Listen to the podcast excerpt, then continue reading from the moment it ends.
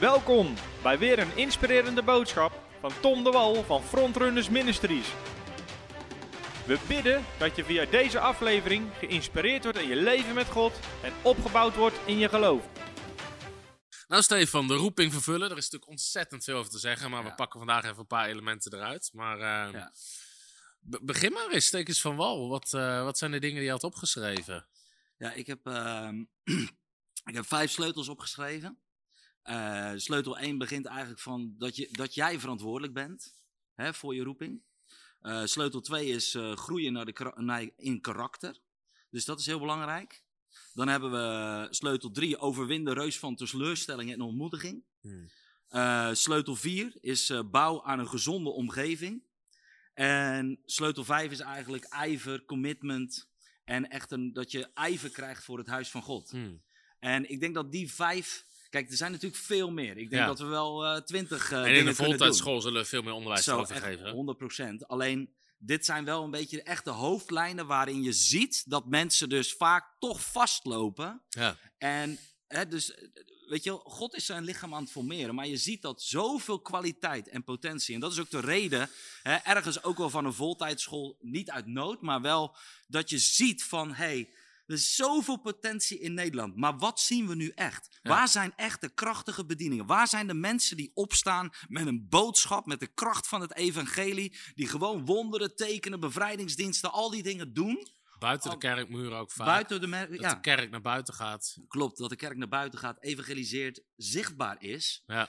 Eh, en echt een levende, krachtige kerken komen. Ja. En dit zijn toch wel de dingen waar toch heel veel mensen echt op vastlopen. En ik denk Ja. dat het gewoon goed is dat we daar eens doorheen gaan lopen en elkaar bevragen ook vanavond. Omdat sommige dingen moeten ook gewoon praktisch worden. En, en heel veel mensen die, die weten vaak wel in hun verstand hoe het moet. Hè? Dus ze hebben heel veel onderwijs al ontvangen. Maar in de praktijk, daar Ja. worden de slagen gemaakt. Ja. Kijk, je hebt zeg maar goede onderwijzers, die hebben de gave om te onderwijzen, of wat dan ook. Maar ze beseffen niet op het moment dat ze in het lichaam van Christus komen, dat er een andere dimensie op Ja. hun leven komt. Dus dat die onderwijsgave op een hele andere manier begint te werken. Aanval erop Ja. komt, onzekerheden, teleurstellingen, allerlei dingen. En wat je ziet is dat mensen het dan niet aankunnen, omdat ze Ja. niet dat kunnen Karakter pakken. hebben, ja. En het karakter en, en ook de inzicht niet hebben De in de duivel zal altijd je roeping aanvallen. Hè? Dus Juist. in, eh, dus in eh, Samuel staat die tekst toen, eh, toen David gezalfd werd. Toen trokken alle Filistijnen erop uit ten strijde. Ja. Dus zodra God je zalft voor iets, komt de vijand en die probeert het gewoon te roven. En helaas lukt het hem heel vaak. Dus daarom is het goed dat we naar deze sleutels, eh, sleutels gaan kijken. Ja. Dus laten we denk ik maar eens beginnen met de eerste sleutel. Ja, zeker. sleutel één. nummer één. Jij bent verantwoordelijk. Jij bent verantwoordelijk voor het vervullen van je roeping. Jij bent verantwoordelijk voor. En dat is, dat is echt een mindshift voor heel veel christenen. Ja, want heel veel mensen denken natuurlijk dat. Die leggen de verantwoordelijkheid bij God neer, die God bij hun heeft neergelegd. Yes, absoluut. En dat staat eigenlijk in eh 2 Timotheus 4, vers 5. Ik denk dat het goed is dat, je, eh, dat we die er even bij pakken. Ja. En eh, daar staat eigenlijk eh, iets, echt iets heel tofs. En daar staat er echt, eh dan zegt, hij tegen, eh, zegt Timotheus, jij echter, of Paulus zegt tegen Timotheus, jij echter moet in alles nuchter zijn. Je lijden aanvaarden, je werk als verkondiger van het evangelie doen, je dienende, je dienende taak vervullen. Ja. En in 1 Petrus 4, vers 10, om die er nog maar eens even bij te pakken, om gewoon eens even rond te maken, daar staat dat wij goede beheerders zijn van de Gods veelsoortige gaven. Ja. En wij zijn beheerders. Jij bent de beheerder van de gave die God je heeft Ja. gegeven. Ja, Als je die tekst uit Timotheus pakt in de HSV, dan staat er, en ik vind hem in het Engels ook heel mooi, Ja, maar in de HSV staat, maar u, wees nuchter in alles, leid verdrukkingen, doe het werk van een evangelist. En dan staat er, vervul uw dienstwerk ten volle. Ja. En de Engelse vertaling, ehm er staat, fulfill your ministry. Dus Paulus schrijft na Timotheus, en hij zegt niet, Timotheus, God gaat je bediening vervullen. Nee, hij zegt, Timotheus, vervul je bediening. Omdat blijkbaar het risico er is dat je je bediening niet vervult. En misschien is het goed als mensen dat in de reacties zetten. Het is mijn verantwoordelijkheid om mijn bediening te vervullen. absoluut. Paulus zegt hetzelfde tegen, ehm, tegen Agrippus. Mensen zullen, heel veel mensen zullen Agrippus niet kennen. Maar in Colossense 4 vers 17... En trouwens, onze gebedslijn is een open voor mensen die gebed nodig hebben. Kan je bellen naar de gebedslijn. Onze team zit er klaar om met je te bidden. In Colossense 4, vers 17, daar zegt Paulus: En zeg tegen Archippus: Let op de bediening die u aangenomen hebt. Als je dat in het Grieks bekijkt, dan staat er: Let op de bediening die u ontvangen hebt. En dan staat er in de Here dat u die vervult. Dat u die vervult. Dus Paulus zegt, eigenlijk hij schrijft uh, aan de gemeente van Colosse, en dan zegt hij: Zeg dit tegen Agrippus. Let op de bediening die je aangenomen hebt. Let op de bediening die je ontvangen hebt. Dat jij die vervult. Dus ik weet niet wat er aan de hand was. We weten niet tegen wie dit was, volgens mij. Maar zeg wel wat. Dat Paulus schrijft die gemeente aan. En hij moet denken aan die persoon. En dan zegt hij tegen die voorgangers, tegen die mensen. Wijst die persoon erop dat wel de bediening die hij aangenomen heeft van God. Dat hij die vervult. In andere woorden, dat hij niet achterblijft. Ja. En dat is eigenlijk het mooie, of het, het, het problematische is eigenlijk wat je ziet, is dat eigenlijk ten diepste als mensen elke keer alles bij God neerleggen. Uh, bijvoorbeeld, mensen zeggen dan, ik ben een evangelist. Dan vraag je, hoeveel mensen heb je al bereikt? Ja, maar dan moet God wel mij vertellen wanneer ik dat dan moet doen. Dan denk ik, ja... Zo werkt het niet. Zo werkt het niet. Want God heeft jou alles al gegeven. Hij zegt, ik heb jou al, mijn hele goddelijke natuur, alle goddelijke gaven heb ik al in je gelegd. En eigenlijk is het ten diepste nog dat mensen wezen zijn. Gewoon onvolwassen zijn in het zoonschap die God heeft gegeven. God heeft ons de volheid in Christus gegeven. Colossense 2 vers 9. Hij heeft al de volheid van God al in ons gelegd. Mhm. Wij zijn dus de beheerders van die volheid. Van alle gaven wat God al in heeft gelegd. En dat is ook wat ik in de eerste uit uitzending zei. God heeft al voor de grondlegging van de wereld ja. ons geroepen ja om met een werk van, van God. Ja. En het enige is, als wij het ontdekken, zodra jij het ontdekt. Nou, heel veel mensen zeggen al heel vaak: nee, ik weet het al. Ja. Maar ze doen het niet, omdat ze nog steeds zitten te wachten dat God ze roept. Nou, als jij het weet, dan mag je het gaan pakken. Ja. Weet je wel? En dan hoeven we niet meer afhankelijk te zijn van. Natuurlijk ben je afhankelijk van God. Maar je gaat in die volheid ga je wandelen en mhm. keuzes maken. Ja. En Jezus, ik denk dat het goed om te beseffen de verantwoordelijkheid om Jezus te volgen in je roeping, legde Jezus altijd terug. Hij legde een hele hoge eis voor mensen die in bediening met hem wilden wandelen. En uh, Lucas 9 spreekt daarover. Het is een bekend stukje natuurlijk, maar wel goed om te, goed om te beseffen. Dan staat er in Lucas 9 vanaf vers 57. En het gebeurde dat iemand tegen hem zei: Heer, ik zal u volgen waar u ook heen gaat. Nou, dit is wat iedere christen zingt, weet je. Oh, ik, Heer, ik zal u volgen, loop op het water, Heer, ik doe alles. Maar Jezus zei tegen hem: De vossen hebben holen, de vogels in de lucht nesten. Maar de zoon des mensen heeft niets waarop hij het hoofd kan leggen. In andere woorden, dat betekent Jezus was constant onderweg voor de bediening. En uh, tegen een ander zei hij: Volg mij. Eigenlijk, Jezus riep bijna een derde, derde, dertiende discipel. Ja. Maar die zei: Heer, sta mij toe dat ik wegga om eerst mijn vader te begraven. Nou, zijn vader was nog niet overleden, maar het was een gezegd in die tijd: van Heer, weet je, als mijn ouders overleden zijn, als mijn vader overleden is, weet je, nu zorg ik nog voor hem, dan kom ik achter u aan. Nou, hoeveel christenen zitten niet zo in de wedstrijd? Heer, uh, eerst wil ik mijn pensioen afwachten. Eerst wil ik dit regelen met mijn ouders. Eerst wil ik dat mijn voorganger dit. Eerst wil ik dat mijn vrienden zus. Eerst wil ik dat mijn... Weet je, eerst, hij, eerst, soms op de 36e plek. Ja. En dan bungelt het een beetje achteraan. En dan zijn ze in de samenkomst en dan is er een fijn gevoel. En dan uh, staan ze bijna op de stoel. Ja. En vervolgens, als het dan op de praktijk aankomt, dan is het inderdaad al die randzaken die hun leven bepalen. Ja. Jonathan van de Kruid vraagt, moet je ook de waterdoop krijgen? Om die gaven van God te ontvangen. Je moet sowieso gedoopt worden, los van je gaven. Ik heb een boekje, De kracht van de waterdoop. De doop is geen optie, de doop is een opdracht. Petrus zei, laat een ieder van u gedoopt worden. Dus als jij valt onder een ieder, is de doop een verplichting. Amen. Even tussendoor. Even. Um, maar Jezus zei, laat de doden hun doden begraven. Jij zegt, joh, laat dat lekker. Laat het gewoon los. Ja. Maar u, ga heen en verkondig het koninkrijk van God. Nou, en vervolgens weer een ander zei: Heer, ik zal u volgen. Maar stel me toe dat ik eerst afscheid neem van hen die in mijn huis zijn. Nou, dit is een groot hoor. Heer, ik wil u wel volgen, maar ik moet eerst even, weet je, met mijn familie, met mijn vrienden, met mijn kennissen, met de groep in de kerk, met de, met de voetbal, met de dit, met de, met de schilderij, hoorde ik jou zeggen. Stefan had vorige week over een schilderij. Sommigen uh, hebben moeite om afstand te doen van een schilderij. ja. ja. Maar dit is zo'n, weet je, sta me toe dat ik eerst gewoon- met deze mensen. Ja, allemaal smoesjes. Allemaal smoesjes. En Jezus zei, en dat is eigenlijk de conclusie van het stukje, vers eh, 62. Jezus zei tegen hem, niemand die zijn hand aan de ploeg slaat en kijkt naar wat achter hem ligt, is geschikt voor het koninkrijk van God. Wow. Niemand die zijn hand aan de ploeg slaat. Dus niemand die zegt, nou, ik wil wel werken in de oogst. Ja. Maar naar achteren kijkt, die achterom blijft kijken. Naar mensen die achterblijven en het wordt dan dit. Jij zegt, je bent niet geschikt voor het koninkrijk van God. Nee. Want het gaat razendsnel. Is heftig. Ja, je komt echt in de stroomversnelling. Nou moet ik denken aan, ehm, ik, en ik mag dit voorbeeld wel vertellen, maar ehm, wat je ook ziet is, jij moet verantwoordelijkheid pakken voor je roeping. Waarom? God geeft je een bediening en een gave. En de Bijbel leert ons dat er komt een dag, dan staan we voor de rechterstoel van Christus. Dan sta je oog in oog met Jezus. En dan vraagt Jezus, vraagt, wat heb je gedaan met de roeping, de bediening die ik je gegeven heb? En heel veel mensen moeten dan met dit soort smoesjes komen.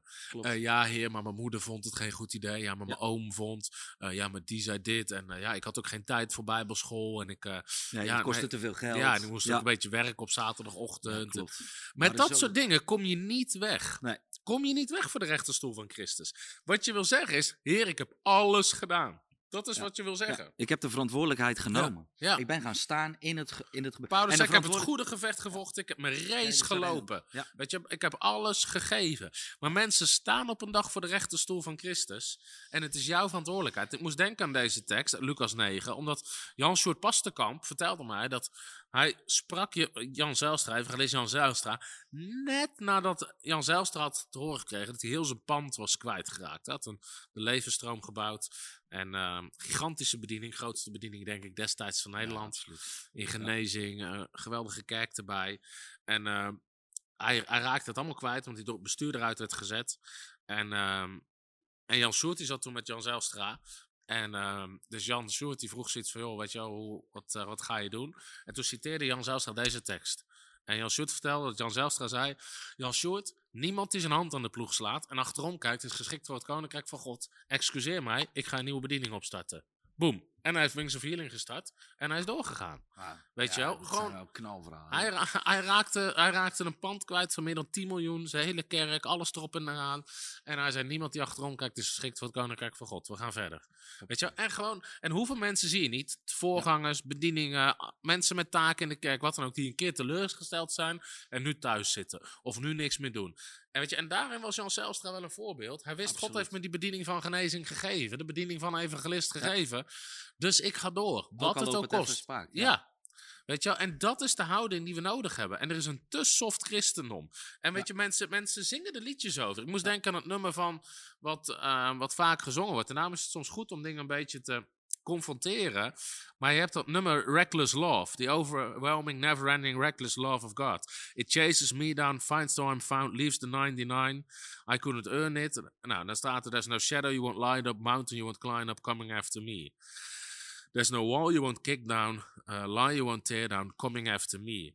Dat gaat over de zondaar. Ja. Jezus doet er alles aan om de zondaar Zondaar te vinden. bereiken. Jezus gaat achter de zondaar aan om te vinden. Maar het gaat niet over de kinderen van God. Want mensen zingen dit soort liedjes van... Oh ja, Jezus komt achter me aan, hij klopt. doet alles om mij. Weet je wel? Nee, jij moet achter Jezus aangaan. Dat is de bedoeling. is niet de. Jezus achter jou. Als Jezus constant achter jou aan moet... Waar is hij nu weer? Het is hij nu weer aan het doen? Zit hij weer niet op de juiste weg?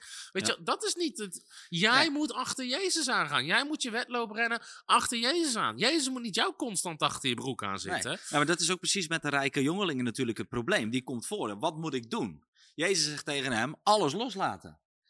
Hij zegt niet dat- van ja, ik kom elke keer achter jou aan en eh, dan kom ik je wel helpen en dan los ik je probleem op. Nee, hij Ja. zegt laat het los Ja. en vervolgens kun je in de roeping en de bestemming wandelen en kom je op de plek waar je moet zijn. Waarom? Je moet vertrouwen op mij. Nee, maar hij blijft vertrouwen op zijn bezit. Mhm. Iedereen krijgt de keuze om Ja. die keuze te maken en Ja. om daar eh, straight in te zijn en die verantwoordelijkheid te gaan Ja. nemen. Pak die verantwoordelijkheid. Iemand vraagt, v- eh, Gabriel, ik hoop dat ik het goed zeg. Hoe cultiveer je zo'n sterk karakter in je leven? Door dit soort principes Juist. je eigenaar te maken. Weet je, door te beseffen, het is mijn verantwoordelijkheid. Het zijn gewoon, weet je, de vrezen des Heren in het Nieuwe Testament wordt altijd gekoppeld aan het feit dat we op een dag verantwoording afleggen voor de troon van God, wat we met ons leven hebben gedaan. Weet je, ik, ik, ik, eh, ja, Wim Hoddelbach stuurde mij laatst een eh, artikel door van eh, als iemand uit de katholieke kerk en zijn mening werd gevraagd over de hele LHBTQI eh, misschien dat ik het even snel kan vinden. En wat was wel mooi wat die, wat die man zei. En ik dacht van nou, is het, deze katholieke broeder, die, eh, die zegt het mooi. Even kijken of ik het snel kan vinden. Maar mijn punt is, weet je, je moet eigenaarschap pakken. En dat soort principes. Gewoon weten, je staat op een dag voor de troon van God. En je moet, eh, hoe cultiveer je zoiets? Door te stoppen met people pleasing. En dat is wat het vaak is. Mensen stellen zich constant afhankelijk op van wat vindt hij, wat vindt hij. Ik ga even kijken of ik het kan vinden. Eh, Ja, inderdaad. Dus mensen... oh, hier. Even kijken hoor. Oh ja. Dus op een gegeven moment verweten ze hem dat hij liefdeloos was. Omdat hij zei van, joh, ik zie dat soort dingen niet in het woord van God. En, ehm en dan zeggen mensen, ja, maar er is toch genade? Hij zegt, dit- hij zegt dit is gewoon een katholieke man in de krant. De relatie tussen hen gaat echter in tegen Gods scheppingsorde. Daar kan Gods genade niet op rusten.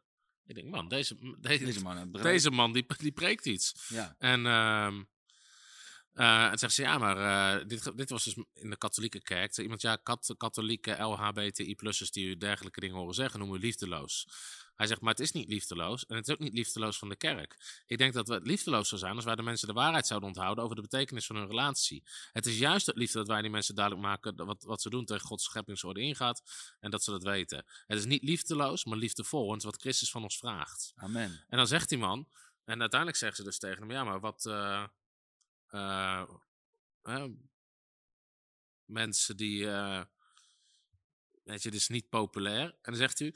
Zegt die man, weet u, uiteindelijk sta ik bij het laatste oordeel in mijn eentje voor Christus en niemand van jullie journalisten staat erbij en niemand van degenen die nu voor me applaudisseren of boel roepen tegen mij. Ik sta er helemaal alleen voor. Klopt. Dan denk ik, man, deze man, deze Ja, katholieke broeder, Ja. Een vrezen des Heren en een ontzag voor God, Dat waardoor hij niet meedeed aan people pleasing, omdat hij gewoon wist, wacht eens.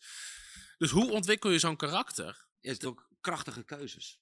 Krachtige keuzes. Ja. Wandel in geloof, niet naar gevoel. Stop met mensen behagen. Dit zijn allemaal dingen. Ja, Weet je, je gehoorzaam God meer dan mensen. Ja, niet, niet jij leeft meer, maar Christus leeft in jou. En niet als een vrome jel, maar gewoon als iets wat realiteit is in je leven. Dat je constant jezelf onderwerpt aan Christus, aan zijn woord Ja. en aan de wedloop die hij moet lopen. Ja. En, en ook dat je beseft, ik heb een roeping van God, dus ik ben verantwoordelijk. En dat betekent dat ik niet meer leef. Ja. Waar je eigenlijk mee begon, hè? dat allerlei, nog allerlei andere prioriteiten, mijn vakantie, mijn dit, mijn dat, mijn zus.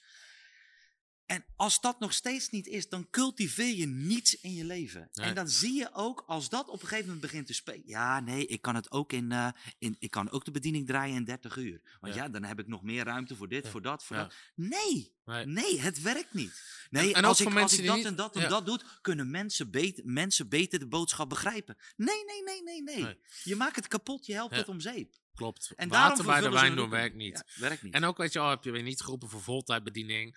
Weet je, maak gewoon een prioriteit van je roeping. Maak een prioriteit van dienen in de kerk. Maak een Ja. prioriteit van dat soort dingen. Zorg dat je daar druk mee bent en dat je daar de andere dingen omheen bouwt. Het koninkrijk van God eerst. yes. Dus ik denk dat het een goede sleutel is. Dus Zeker. weet je wel, pak verantwoordelijkheid voor de roeping die God je heeft. En nou vond ik het mooi om even dat van die katholieke broeder voor te lezen. Uiteindelijk sta je er alleen voor. Als, als je op een dag, weet je wel, verantwoording af moet leggen. En dan kan je niet zeggen, eh, ja, maar mijn oom vond het niet zo'n goed idee. En die zei toch dat, niet, dat ik niet zoveel met de kerk bezig moest zijn. Of Nee. dat ik op zaterdag ook best wel dit of dat, weet je wel. Ja. Dat is gewoon waar mensen naar Nou, ik luisteren. herken dat wel. Kijk, ik heb, eh, toen, eh, toen ik ging eh, kiezen voor de fulltime bijbelschool, toen ik dat ging doen, Ja. eh, toen zei eigenlijk die, mijn directe omgeving, die Ja. vond het geen goed idee. Nee. En we moesten daar echt doorheen breken, Ja. Marloes en ik, weet je wel. Dus, dus kwam je bij familie. en Zullen we dan- meteen naar die sleutel doorgaan? Want dat heeft hier denk ik mee te maken. Ja, zeker. En dan gooien we even de volgorde om. Maar wij zijn zo flexibel als, de, Oh, als de geest leidt. Zo, de geest is hier. Het is niet Echt, normaal. ja, dan moeten mensen weten dat het hier is. Sleutel 4. Maar dat is nu de sleutel 2. Hoppakee! Want we zitten in de flow. Bouw aan gezonde Ja. omgeving. Je bent een lidwoordje vergeten. Bouw aan een gezonde omgeving, denk ik. Ik vergeet Ik lees gewoon letterlijk voor wat Steven Ja, schrijft. Maar Moet je niet doen. daarom schrijf ik de boeken. Halleluja. Eh, bouw aan een gezonde omgeving. Ja, dus jij zegt hè. Iedereen was eigenlijk. Je kreeg, niet zo, je kreeg geen applaus toen je dat nee, ging doen. Nee, nee. Als je, dat is vaak zo natuurlijk ook in je, in je, in je relaties. En ook allereerst begint dat gewoon bij je partnerkeuze. Ja, want misschien kan je even vertellen hoe jullie, hebben dat, hoe jullie dat hebben gedaan. Want jij bent eh voltijd bijbelschool gaan doen. Ja. En Marloes koos ervoor om te gaan werken. Om jou vrij Marloes- te zetten. Ja, inderdaad. Dus, dus Marloes, eh, kijk, op een gegeven moment komt zo'n, eh, dan weet je gewoon, er zit roeping op je leven, maar ergens moet dat getraind worden. En op, ja, wij, waren net, wij waren net getrouwd. En dan zou je zeggen, ja, dan eh, zou het eerste jaar toch even, even rustig. Maar er zijn ook teksten voor. Ja, er zijn ook teksten voor, ja. Maar die teksten die eh, Ja. hebben wel Ja. deels. eh, Maar op een gegeven moment kwam dus het feit dat we onze baan opgaven. En toen zei zij, ja, ik kan nu drie dagen gaan werken. En de rest hebben we zeg maar echt op geloof gedaan. Maar we hebben toen de keuze gemaakt. En wij waren ook samen in overeenstemming. Eigenlijk vanaf het begin van onze relatie hebben wij hieraan gebouwd. Omdat we allebei bewust waren. Wij hebben een roeping Ja. van God. Waren we al helemaal gezond? Waren we al volwassen? Nee, niet. Nee. Alleen, we hadden wel samen het ene doel, dat ene perspectief. We willen God aanbidden en we willen de roeping van ons leven volgen. Mhm. Nou, en dat zorgde ervoor dat je samen ook die keuzes kan maken op het moment dat je weet dat je stappen moet gaan Ben je toen ook veel. Want eh, je wa- je had ook christelijke vrienden. Ja. Moedigde die je aan of ook niet? Nou ja, kijk, in- toen was onze omgeving nog Ja. eh, grotendeels eh, een beetje gereformeerd. Ja. Dus gereformeerde bond. En wij zaten eigenlijk in een soort koffiebar met een hele grote jeugdgroep. Maar wij hebben alles moeten loslaten. En wij waren op een gegeven moment gewoon, op, hè, daar sta je bijna samen er even voor. En toen hadden we Kees nog en Maria. Die dan, Gelukkig had je Kees. gelukkig hadden Kees, die altijd trouw en loyaal was. en, eh, En. Maria. En, en daar deden, eh, daar, dat bleef over, zeg maar. En daar, daar, ja, dat is uiteindelijk ook gecultiveerd. Shout-out to Maria. Halleluja. Maar eh, ja, dat was wel een belangrijke stap. En dat je gewoon heel veel dingen, sommige vrienden die dan inderdaad daar gewoon niet mee om konden gaan. Of familieleden die Ja. daar toch moeite mee hadden. Ja. Hè, dus dat werd zeker niet met applaus ontvangen. Maar je Ja. weet gewoon, dit is de roeping. Deze stappen moeten we zetten. In de natuurlijke is het niet handig. Maar ten eerste, samen hebben we overeenstemming. Vervolgens ga je kijken naar gelijkgestemden. Die gewoon jouw cultuur en jou constant aanmoedigen om door te zetten. Ja. Hoe vaak Kees niet tegen ons, gewoon, en dat meen Ja. ik serieus, ook Ja. Maria, gewoon gezegd hebben: ga door. Jullie hebben zo'n grote roeping. Weet je, God heeft een roeping. Er zijn zoveel profetische woorden. Ga ervoor. Als we dat niet hadden gehad, hadden we onze weg zoveel bemoeilijkt. En misschien zijn we ook wel gestruikeld of zijn we ergens in meegegaan. Ja. En dit zijn zulke kernachtige dingen waar ik gewoon zie hè, in het gemeenteleiden. Mensen hadden nog een omgeving waar ze in de samenkomst werden aangeraakt. Kwamen ze terug in, in de omgeving. Waren ze weer aan het feesten, aan dingen doen. En vervolgens maakten ze geen radicale keuzes. Nee. Want ja, dat was dan geen liefde. Ja. Nee, liefde is, is dat je allereerst liefde voor God. Ja. En dan komt de liefde voor je naast. Ja. Weet je wel? En, en dat, dat moet gewoon echt goed staan. Kijk, wat je, moet, wat je moet begrijpen is dat wat er vaak gebeurt, ook met vrienden, met familie. Nederland is echt, doe maar normaal, dan doe je al gek genoeg. En waar mensen eigenlijk bang voor zijn, is dat jij te hard gaat rennen. Ja. Hè, wat, dus wat willen ze? Ze willen het liefst je een beetje terugtrekken. van, joh, blijf net als de rest. Weet je, we gaan met z'n allen kabbelen we een beetje voort. En Ja. zodra jij daaruit stapt, zodra jij uit de boot stapt en zegt: hé, hey, maar ik ga voor mijn roeping, ik ga voor het koninkrijk van God. En als je radicaal wordt, en de Bijbel spreekt over zieken genezen, demonen uitdrijven, Ja. tongentaal, heilige geest. We gaan er helemaal voor. Klopt. Nou, dan in één keer al die mensen, weet je wel, die beginnen, ja, nou, dat doe maar rustig, weet Ja. je wel, doe Ja. maar dit, doe maar dat. Dat vinden ze aan het begin is dat Ja. moeilijk. Kijk, nu vinden mijn ouders het fantastisch. Ze kijken nu ook. En, en weet je wel, dus ik weet Hallo ook. ouders van Stefan. en eh, die zijn nu on- onwijs trots. Maar aan het begin was het natuurlijk wel gewoon ook dat ze dachten: ja, maar dit is gek, dit is raar. En wie, hoe, hoe denkt Pietje, Klaasje, de ander in de kerk erover? Daar, was een mening over. Ja, ja, ja, absoluut. En dat, dat kostte ook hun wat. En dus ik snap dat. En er staat ook in de Bijbel: eer je vader en je moeder. En Ja. ook echt mee geworsteld. Van, ja, maar dat soort dingen nooit ten koste van je roeping. Nee, Dat is- Uiteindelijk eer je God boven alles. Ook boven vrienden, boven wat dan ook. Ja. En eh, dus En wie heb je als raadgever in je leven? Dus bouw een gezonde omgeving. Want heel vaak hebben mensen raadgevers. Je hebt mensen die overleggen alles met hun moeder, alles met hun tante, alles met hun zus, alles met weet ik veel wat.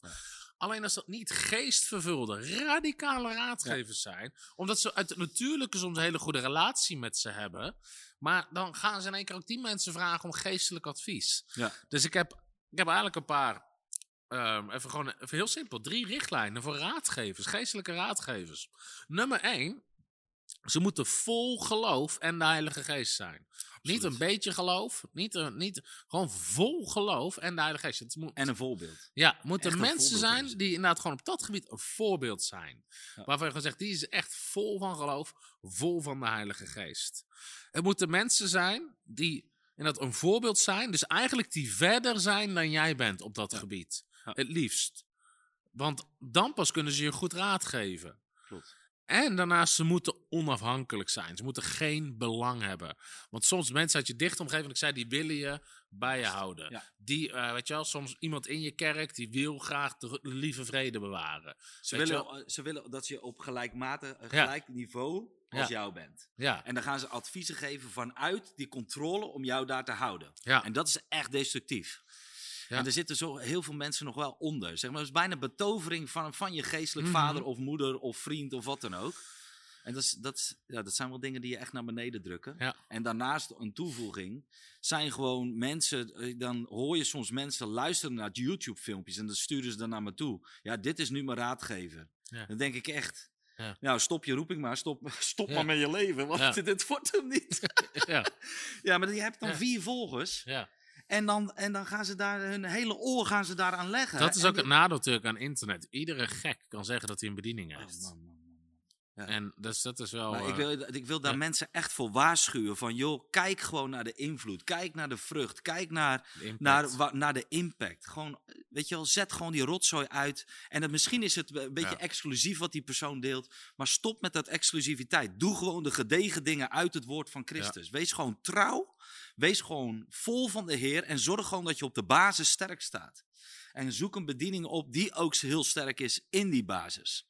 Dus, dus eh, zoals dopen in de geest, weet je wel, vervullen, vervulling met de geest, dopen met de geest, ehm, eh, waterdoop, eh, bekering, dat soort dingen. Gewoon de goede fundamenten van het geloof predikt. Daar moet je oren naar leggen, daar moet je raadgevers zoeken.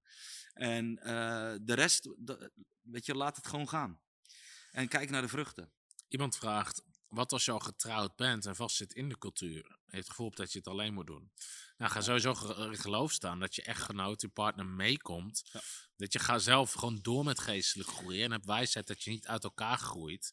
Maar uiteindelijk, weet je wel, zie je dat de partner bijna altijd wel meegaat. Zeker als je de vrucht hebt in je leven. Juist. Eh, dus dat is een goede om. eh, Dus bouw een gezonde omgeving. Mensen die. eh, En daarom is denk ik ook, hè, daarom ook onze part-time bijbelschool. Dat soort. Weet Ja. je, daar ontmoet je mensen, andere Absoluut. geestvervulde gelovigen. Dat zijn gewoon belangrijke plekken om, eh, om dat te vinden. Nou, dan gaan we nu eigenlijk naar sleutel 3. Yes. Wat jouw lijstje sleutel 2 is. Yes. Groei naar het karakter van Christus. Christus. Leg eens uit. Om je roeping te vervullen, karakter. Karakter is gewoon een on- ongelooflijk onderschat aspect binnen het lichaam van Christus. En waar ik eigenlijk mee begonnen is omdat, eh, jij hebt er ook natuurlijk zo meteen nog een aantal dingen, belangrijke dingen over.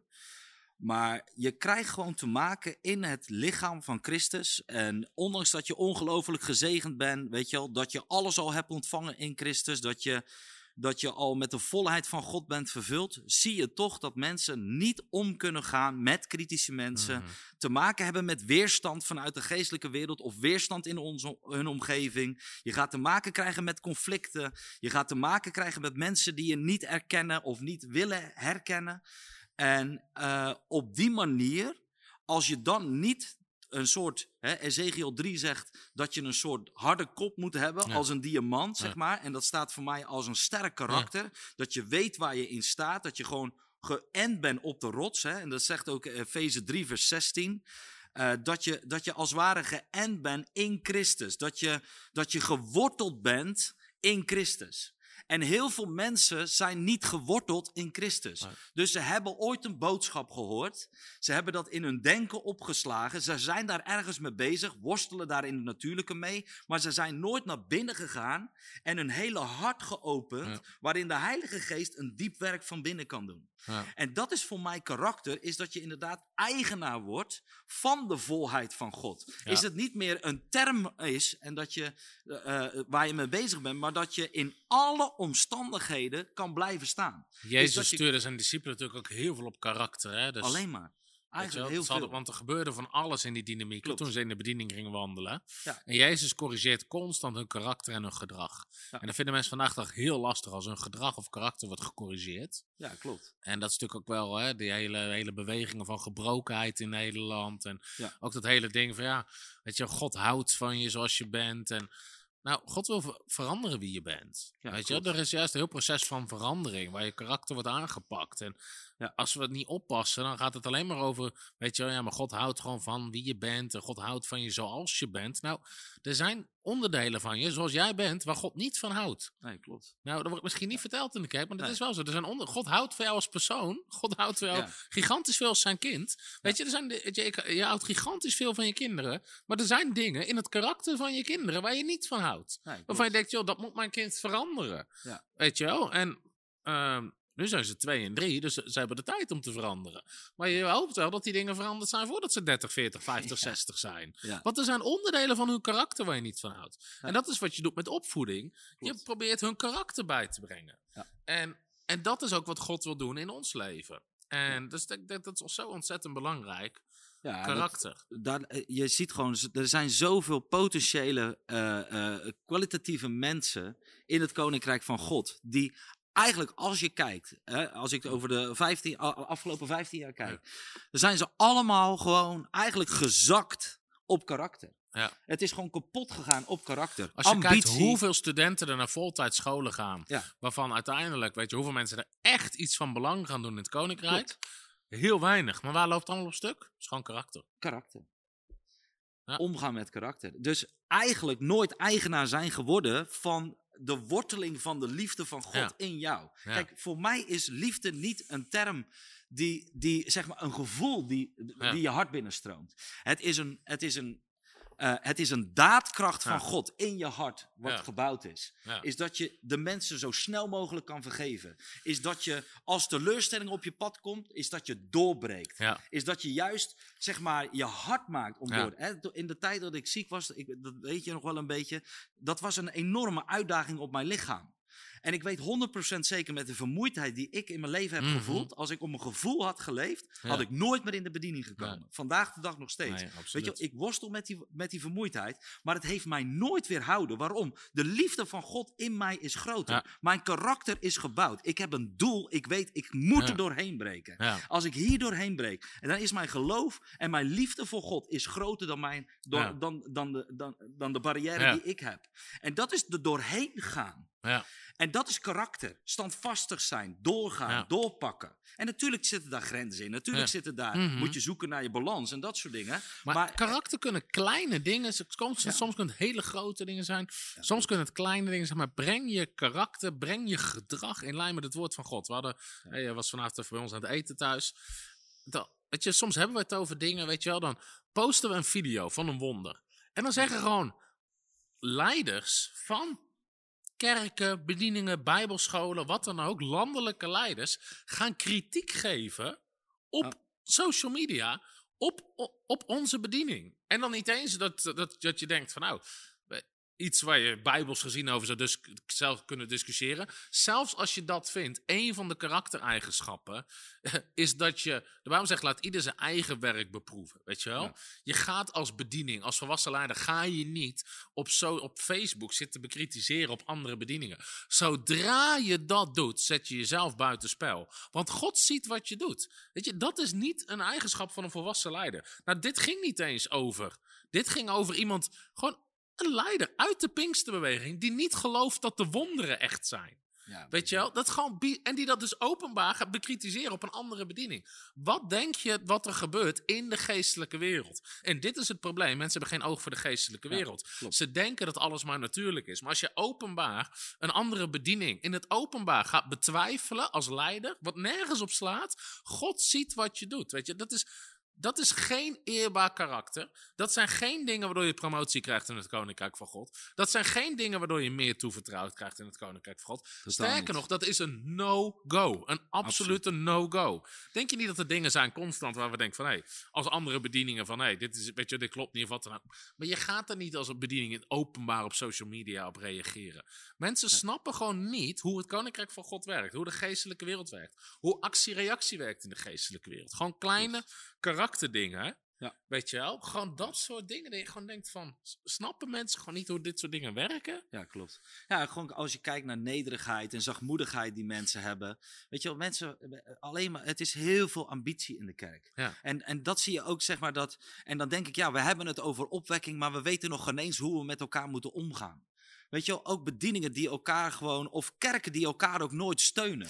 Het gaat Ja. allemaal, wie heeft de meeste, Ja. wie heeft de meeste dit. Zegen elkaar. Weet je wel, in plaats van dat je alleen maar zit te praten, ik heb dit meegemaakt, ik heb dat meegemaakt. Het is allemaal overroelen van elkaar. Ja. Het zijn hele ongezonde karakters. Ja. Soms in ook qua leiders. Mike Bickle schrijft over, eh, hij heeft het boek Groeiend Profetische. Daar heeft hij een heel goed stuk over. Dat zijn, eh, gaat over karakter, hoe God hem Ja. corrigeert op karakter.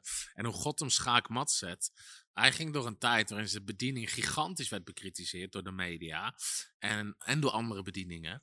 En hij was echt woest, weet je. En dan zei ik tegen God, eh, dit is niet eerlijk. En, ehm, en toen sprak de Heilige Geest. En de Heilige Geest zei, de mate van boosheid in je hart is de mate van onopgemerkte ambitie. En, ehm, en hij ging in discussie. En dus hij zei, nee heer, dat is niet zo. En toen zei God tegen hem, als dat niet zo is, waarom ben je dan niet boos over als andere bedieningen bekritiseerd worden? Alleen als het je eigen bediening is. Nou, de, de, eh, hoe God iemand schaakmat zet, weet je wel. Maar dit was gewoon, gewoon goed en, en eerlijk en nederig onderwijs. Waarin hij gewoon leert de lessen die God hem leerde om de bediening Ja. te kunnen dragen. Ja. Karakter, weet je, gewoon karakterlessen, dat soort dingen. Want wat, zijn, wat is voor jou echt een hele belangrijke karaktereigenschap in het Koninkrijk van God? Die je echt nodig hebt om je roeping te vervullen? Wat, wat zie je nu voor jezelf? Nou, ik denk er zijn, er zijn natuurlijk heel veel dingen. Een boek wat ik trouwens aan iedereen wil aanraden is eh, In Search of Timothy Oh ja. van ehm, eh, Tony Cook. Hij is Ja. nooit vertaald in het Nederlands. Maar het gaat eigenlijk over, eh, dat, daar komen heel veel karakterdingen in. Het gaat over Timotheus, dat Paulus zegt, ik heb niemand zoals Timotheus, want alle zoeken hun eigen belang. En het boek gaat dus over dat, dat hè, God zoekt Timotheus. eh, Paulus zocht een Timotheus. En dan heeft hij een aantal lessen. Weet je, die deelt ook in dat boek. En één, was, één van die lessen was gewoon: wees getrouw in het kleine. En dat is, weet je, dat klinkt zo, maar de Bijbel zegt: als je niet getrouw bent over het klein, word je nooit over meer gesteld. Maar hoeveel mensen in de kerk zijn niet getrouw in het kleine? Ze hebben een taak in een team, maar ze komen niet opdagen. Uh, of ze komen te laat. Of ze, komen, of ze doen het maar een week of drie en stoppen daarna. Het zijn mensen die gewoon. Ze zijn niet getrouw als je ze iets kleins geeft. Ja. Weet je, je zegt: joh, kom gewoon iedere week stoelen opbouwen. Of kom, eh, kom dit doen. Of kom dat doen. Weet je, dingen die misschien heel basis lijken. Maar als mensen niet getrouw zijn in het kleine. Weet je, dat is zo'n karakterding. Klopt. Als je wil weten of mensen in hun karakter.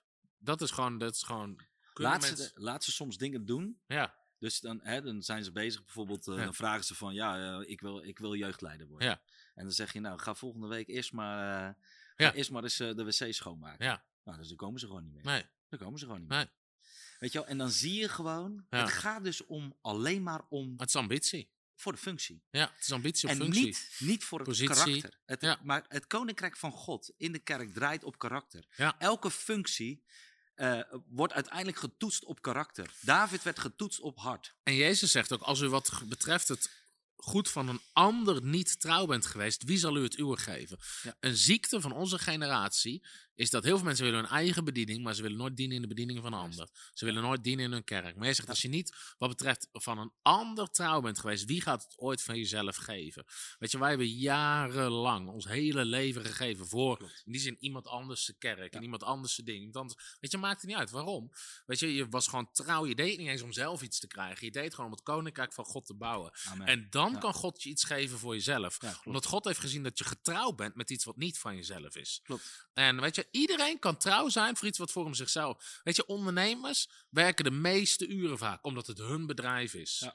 En dus is het van jezelf. Dus vind je het makkelijk. Maar kan je het ook doen als het niet van jezelf is. Ja. Dus dat, dat zijn karakterdingen. Wees getrouw in het kleine. Het tweede, wat hij ook schrijft in het boek, is wees die persoon. Dat op een gegeven moment. ehm, toen vroeg de Heilige Geest hem, toen hij werkte in een kerk. Als jij de voorganger zou zijn, wat voor soort conciërge zou je hebben? Zou je willen dat het voor jou werkt? Of wat voor soort personal assistant? Dat hij een hele lijst. En Heilige Geest, oké, wees die persoon dan. En wat, Je- wat Jezus zegt, alles wat u wil dat andere mensen voor u doen, doe het ook voor hun. Weet je wel? Dus wees die persoon die jij zou willen, die een ander is. Dus met dienen in de kerk, met allerlei dingen, wees die persoon alsof je het ideaalplaatje wil invullen. Qua karakter, qua dingen. Ja. Ehm. En wat je trouwens heel vaak ziet met karakter, gewoon iets wat ik nu aan moet denken. Mensen kunnen niet de, de onderste weg gaan. Mensen moeten het altijd hun gelijk halen. Ja. Jan Stewart had ook een goede preek over hoeveel kerken er kapot zijn gaan door mensen die gelijk houden. Maar in het Koninkrijk van God gaat het niet om jou gelijk, weet je wel. Soms kies je de onderste weg. Soms laat je een ander, weet je wel, je onrechtmatig behandelen of eigenlijk wat wat dan je ook. zegt, is, is rebellie. Ja. Het is ten diepste rebellie. En dat zit natuurlijk heel sterk in de cultuur. Weet je wel, 15 miljoen mensen met 15 miljoen meningen. Iedereen wil ze gelijk. Iedereen wil, wil uiteindelijk iets te zeggen. Iedereen gelooft ook dat hij iets te zeggen heeft. We zijn ook allemaal gelijk voor heel veel mensen. Ja. Hè? Dat, eh, de, mensen sturen daarop. Maar het is gewoon echt een zware leugen. Ja. Mensen moeten leren om onder leiderschap te functioneren. De discipelen hebben onder Jezus. En ze moesten leren om on- onder de meester te wandelen. En je kan geen meester worden als je nooit onder de meester Nee. hebt gewandeld. Nee. In, de, in, in, de bij, in de tijd van de Bijbel was het gewoon heel normaal dat je Ja, een klopt. rabbi had. En niemand, weet je, oké, Jezus was perfect. Mensen zeggen, ja, maar mijn leider dit of mijn leider dat. Niemand is perfect, Nee. maar jij bent ook niet perfect, weet je. En dus, dus daar gaat het niet om. Nee, daar gaat het helemaal niet. Het gaat niet om de perfectheid van het karakter van iemand. Maar iemand die eh, met zijn hele hart God volgt en daarin daden toevoegt. Dat zijn de mensen waar je achteraan wil lopen. Daar ga je Ja. achteraan lopen. En dat het in het karakter. Kijk, ik heb ook jaren met iemand meegelopen. Ja. Heel waardevol voor Ja. mij geweest. Ik ben alleen een totaal ander persoon. En ik zou het nu ook heel anders doen. Maar ik heb ontzettend veel gedownload. Wat van wat hij in zijn leven had. Ben ik het overal met hem eens? Nee. Nee. Maar ik heb zoveel. Ik ben gevormd door zo'n persoon. Maar ik heb vier jaar met hem opgelopen. Ja. En dat heeft mij enorm, enorm geholpen. Ja. Weet je wel, dat, Ja. dat zijn, weet je wel, en dat zie je ook, weet je, dat merken we zelf ook, van ja, mensen vinden het moeilijk om, Ja. om gewoon te onderwerpen Ja. en met je, van je te leren. Terwijl dat je zoveel hebt, al hebt meegemaakt en nu gaan ze weer dezelfde fouten maken. Ze gaan dezelfde dingen, terwijl dat het helemaal niet hoeft. Nee.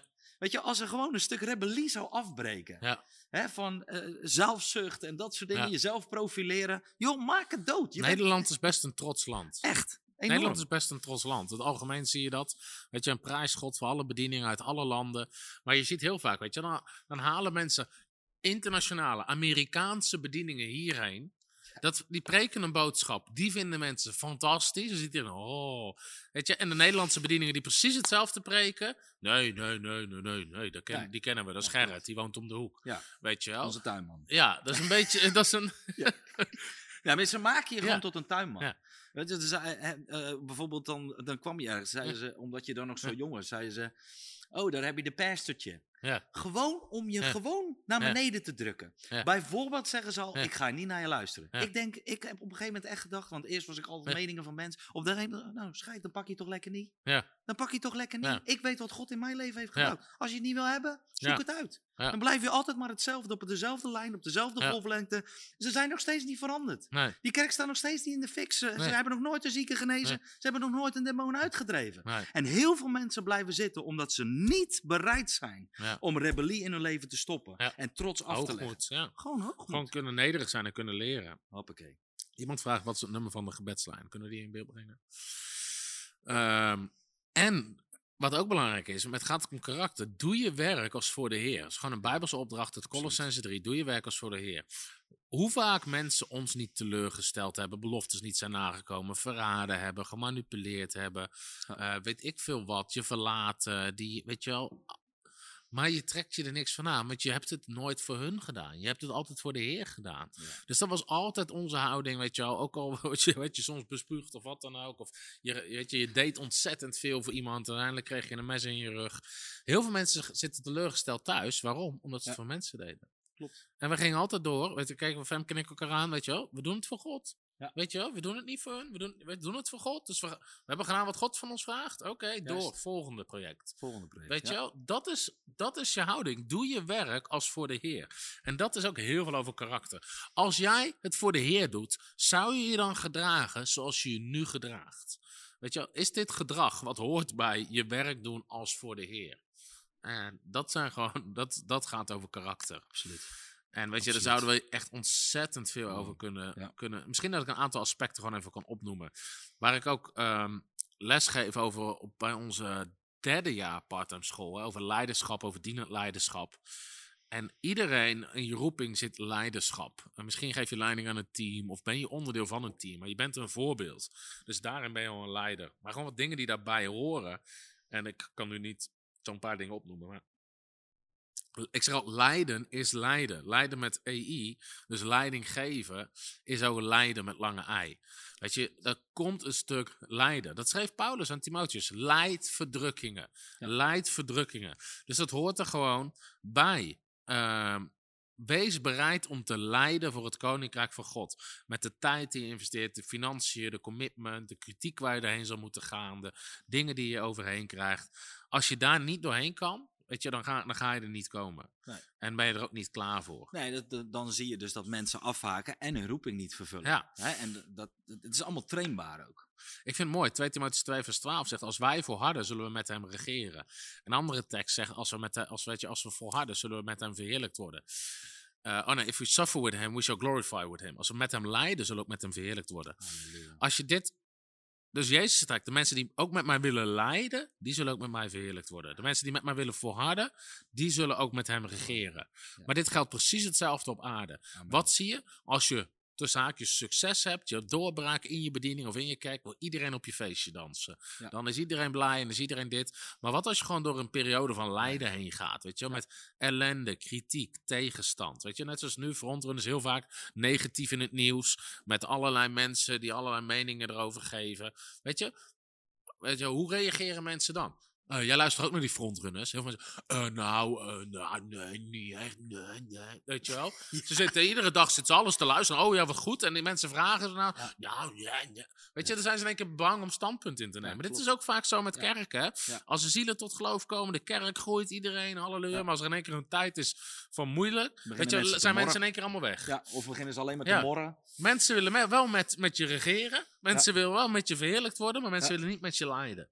En ik denk dat is zo belangrijk. Weet je, als het moeilijk wordt, stap er niet tussenuit, stap vooruit. Weet je wel, wees bereid ook Ja. om klappen op te vangen voor een ander. Dat is juist. Weet je, het lichaam van Christus is het enige die zijn eigen soldaten nog eens een keer naschopt als ze op de grond liggen. Ja. Weet je, dat moeten we mee Echt, stoppen. echt mee stoppen, ja. Weet je, sta op met ze met moeilijke momenten. Als je hier zou vragen, of gewoon in een zaal, of wat dan ook, laten we zeggen op een groot festival zoals Opwekking, 60.000 christenen, hoeveel zouden de apostel Paulus willen dienen? Weet je, als hij hier op aarde was. Iedereen, Iedereen. zou zijn hand opsteken. Ook bij Jezus, iedereen. Maar je zag net, de tekst die ik las uit Lucas 9, als het puntje bij het paaltje kwam en de voorwaarden kwamen, was er in één keer bijna niemand. Paulus zegt, allen hebben mij verlaten. Paulus was heel vaak eenzaam. Klopt. En dat hoort er dus misschien ook bij. Is een stuk eenzaamheid in sommige processen. Daarom hadden we het net over keuzes. Ik ga even kijken dat ik wat teksten kan, ehm, kan vinden. Oh ja, Paulus, eh, hier heb ik ze. Paulus zegt: U weet dat alle die in Azië zijn zich van mij afgekeerd hebben. 1 Timotheüs 2, vers 15. Iedereen in heel die omgeving keerde zich van Paulus af. 2 Timotheüs 4, vers 10. Want Demas heeft mij verlaten omdat hij de tegenwoordige wereld heeft liefgekregen. Dus een trouwe medewerker van Paulus, boem, keerde zich van hem af. Ehm, Paulus zegt in 2 Timotheüs 4, vers 16. Bij mijn eerste verdediging was er niemand die bij mij stond. Maar ze hebben mij allemaal verlaten. Maar mogen God het hun niet toerekenen. Zo. Moet je nagaan, hè? de grote apostel Paulus, die hele gebieden bereikte.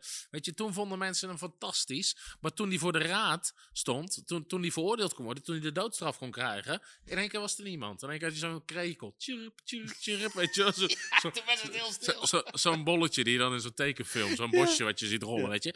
In één keer was er niemand meer. Ja, En klopt. Paulus zegt, ze hebben allemaal mij verlaten. Er was niemand die bij hen staat. Hij zegt, mogen God het hun niet toerekenen, zegt hij. Maar dat zegt iets over een stuk soms eenzaamheid. Ja. Een stuk lijden waar je doorheen zal moeten gaan. Zo zijn er zoveel dingen over risico's nemen, over dienen. Ik zag er net nog één die ik wilde aanhalen. En, en dan komt het ook heel erg aan op, op als dat je, dat je zeg maar in het vervullen van je roeping, en daar hebben we het vorige keer ook in het volgen gehad, en dat komt natuurlijk altijd terug. Er is zo nodig dat je elke keer je, je denken vernieuwt op dat Ja. gebied. Is dat je inderdaad gewoon het woord als maatstaf neemt. Want als je gewoon weet dat dit gewoon Ja. een normale gang van Ja. zaken is in het koninkrijk van God. Je moet je nagaan dat geen enkele discipel heeft normaal geleefd. Nee. Alleen Johannes is normaal gestorven. Ja. De rest niet. Nee. Die hebben allemaal hun leven echt letterlijk en figuurlijk op het altaar gelegd. Als je, dat is, en dat is niet alleen bij voltijdbedieningen zo. Dat is ook gewoon voor mensen die op het werk zitten, die gewoon een normale baan hebben of op school zitten. Je legt altijd een deel van je leven neer. En dat Ja. betekent dat je een stuk eenzaamheid of een stuk vreemdelingenschap hebt Ja. in je klas. Dat je bepaalde rechten niet neemt. Ja. Omdat je Christus wil laten zien. Ja. En dat, dat stuk, Ja. wat je zegt, hè, dat is wat Paulus ook deed. En het interesseerde hem dus niet Nee. wat mensen daarvan vinden. Ook al was iedereen weg, de krekels begonnen te, te, krijzen. Priep, priep, priep. Oh nee, dat is de telefoon als je nood hebt. Even het nummer. Ik denk dat sommige mensen willen tjoepen. Ja. Leiden, dat heb ik ook. Leiden is keuzes maken. Als leider, en dit, nogmaals, iedereen is een leider, moet je constant keuzes maken. Even wat belangrijke dingen. Geen keuze is ook een keuze. Ja. Geen keuze is ook een keuze. Dus weet je, mensen die altijd in het midden, ja, nou ja, ik weet niet, nu niet, nu niet, weet je, ja, ik weet het niet. Mensen die geen keuze maken voor goddelijke genezing, doop in de geest, tongentaal, weet je, wel, wat dan ook. Geen keuze is, Is ook, ook een keuze. keuze. Ja. Je kiest er namelijk niet voor en je doet het dus niet. Dus geen keuze maken bestaat niet. Geen keuze is altijd kiezen om, ehm, om te stagneren. Nee. Verder, leer om snel keuzes te maken. De Hebreeënbrief zegt, wees niet traag. Sommige christenen zijn zo traag. Nog een proces. Heb je, Weer een heb je. Finding Nemo gezien vroeger? Nee, ik heb geen... Nee? Nee? Nee, nee, nee. ik hou niet van aquariums kijken. Nee, dat, Ah, joh, maar dat- toen was je toch jong? Dat was, in Finding Nemo heb je die, heb je die, eh, heb je die walvis. En die walvissen die spreken heel langzaam. Ja. Spreek jij walvistaal? nou, sommige christenen spreken walvistaal. Ja, 60 jaar later. Ja, die zijn, weet je, we leren om snel keuze te maken. Zit niet Ja. heel lang te twijfelen, weet je wel. Nee, wat zegt het woord van God? Boom, maak keuzes. Ja. Maak keuzes. Dat zijn allemaal dingen die, Heel ja, goed, die allemaal horen bij karakter. Daar zouden we heel veel dingen over kunnen zeggen, maar ehm, het is gewoon belangrijk om dat... ehm, en misschien deze ook nog even in lijn. Lijden is loslaten. Paulus en Jezus durfden mensen los te laten. hè. Johannes 6. Iedereen liep bij Jezus weg. Jezus zegt, jongens, willen jullie ook niet gaan? Jezus was Ja. niet bang om mensen kwijt te raken. Ja. Paulus was niet bang om mensen kwijt te raken. Ja. En ik denk dat dat ook belangrijk is, om dat soort dingen te leren. Nou, daar zouden we heel veel over kunnen eh, delen. Absoluut. Eh, de andere sleutel was, dus de ene na laatste, Ja. is overwin de reus van teleurstelling en ontmoediging. Ja, ik denk zoals ik net al zei, in bediening, Ja. je krijgt aanstoot. Weet je, wel, jij zegt het is onmogelijk dat er geen aanstoot komt. Nee, klopt. Iedereen krijgt keuzes om ontmoedigd te raken, teleurgesteld te raken, op te geven, aanstoot te nemen. Soms ben je dingen helemaal spuugzat. Soms, Ja. soms denk je, weet je wel, het hoeft niet. Nee. Maar Laat moet- maar. Ja, Laat maar, het is een roeping. Ja. Ja, en ik vind het altijd, ik, eh, ik vind het altijd zo inspirerend bij Jozua. En dat is ook e- echt eh, een van de kernteksten voor, voor mijn eigen leven. Is dat de, daar eh, zegt eh, Jozua, leg dat wetboek geen moment terzijde, verdiep je dag en nacht in, opdat je aan alles houdt wat er ingeschreven staat. Dus dat je het altijd blijft volgen. Dan zal alles wat je onderneemt voorspoedig verlopen. Ik gebied je dus, dat heeft dus alles te maken. Dus mensen willen voorspoed, maar dan zegt hij, ik gebied je dus, wees vastberaden en standvastig. En laat je door niets weerhouden of ontmoedigen, want waar je ook gaat, de Heer je God staat je bij. Hmm. Dus weet je, waar mensen teleurstellen en aanhaken, een karretje aanhaken Ja. bij teleurstelling, dan, dan raak je eigenlijk uit de koers van wat God wil voor je Ja. leven. En dan komen mensen stil te staan en begint alles te stagneren. En dat maakt het zo verrot. En wat je, Je gaat leven ook vanuit pijn. je gaat leven vanuit pijn en bitterheid en je wordt Ja. die zeurpiet, je wordt die, je Ja. wordt die, die, die, die onruststoker eh, in een organisatie of in een kerk die ei- uiteindelijk alleen nog maar gif gaat geven, terwijl dat je uiteindelijk voorspoedig hoort te zijn. Dus wat je eigenlijk doet, je gaat je verbinden aan de armoede. Je gaat je verbinden aan de armoede. En dan komt die hele, dat hele zure citroenzuur komt Ja. er over je heen. En dat, dat is wel waar gewoon eigenlijk, als je kijkt in de kerk, 70%. Kijk, ik heb mensen gehad, in onze, ook in onze kerk, waar ze uit een scheur in kwamen. En wat het, er was daar een heel financieel spel geweest. Ja. Een heel eh, ja, financieel piramidespel door een leider. En uiteindelijk is dat geklapt. Ja. En wat er dan gebeurd is, is dat ze hun karretje aanhaken. Niet omdat ze geen visie hebben, zeg maar, eigenlijk voor Ja. de toekomst of wat God erover zegt. Wat ze dan doen is, wij zijn pijn gedaan in financiën. Dus we gaan heel hun kerk gaan ze dichttimmeren op het gebied van financiën. Commissie hier, commissie daar. Iedereen zit toezicht op te houden. Ja. Over elke gulden moet een verantwoording afgelegd worden. En ze zetten alles klem. En vervolgens, als het dan over geven gaat, dan zitten ze al in de allergie. Dan hebben ze zulke dikke doppen in hun oren. Terwijl dat de Bijbel zegt, als je niet kan geven. Zul je nooit de beërven, Ja. de beër- eh, hè, zul, Ja. dat wat je zaait, dan zul je elkaar oogsten. Dus als je weinig zaait, zul je weinig, weet je wat, nou, op, de- op al die gebieden begint het te stagneren. Het hele Dus evangelie dit zie je met alles geven. inderdaad. Mensen zijn een keer pijn aangedaan met manipulatie, met geld. Eh, nu geef ik niet meer. Nee. Mensen, weet je, we hebben een keer gebeden, het is niet genezen. Nu bidden we niet meer voor de zieken. Weet je, mensen bouwen een hele, ze bouwen een hele theologie en alles, weet Ja. je, bouwen ze op een tragedie. Ja, stel dat de voorganger er weer verkeerd mee omgaat. Wat kan mij het schelen? Ja. Ik heb het hart van God. Ja. Ik geef. Ja. En wat die ander ermee doet, dan mag hij voor de troon van God mee, eh, mee, mee praten. Maar ik blijf mijn hart zuiver houden. Ik hou mijn afstand. Ik ben vastberaden. Ik ben standvastig in datgene wat En God me het is ook altijd selectief naar de kerk, weet je wel. Eh, ja, ik ken evangelisten, die zijn oneerlijk geweest met geld en die gebruiken het voor hun privéleven. Ik ken advocaten die oneerlijk zijn geweest. Ik ken een tandarts die oneerlijk is geweest. Ik ken een timmerman die oneerlijk is geweest. Ja. Ga, ga je nu zeggen, nee, nou ga ik niet meer naar de tandarts hoor. Want Nee, jongens, nou, er was er eentje die was heel oneerlijk. Ja, klopt. Weet je, Ja, mensen... er zijn sommige mensen die echt niet naar me Maar die haal je er zo tussen. Ja.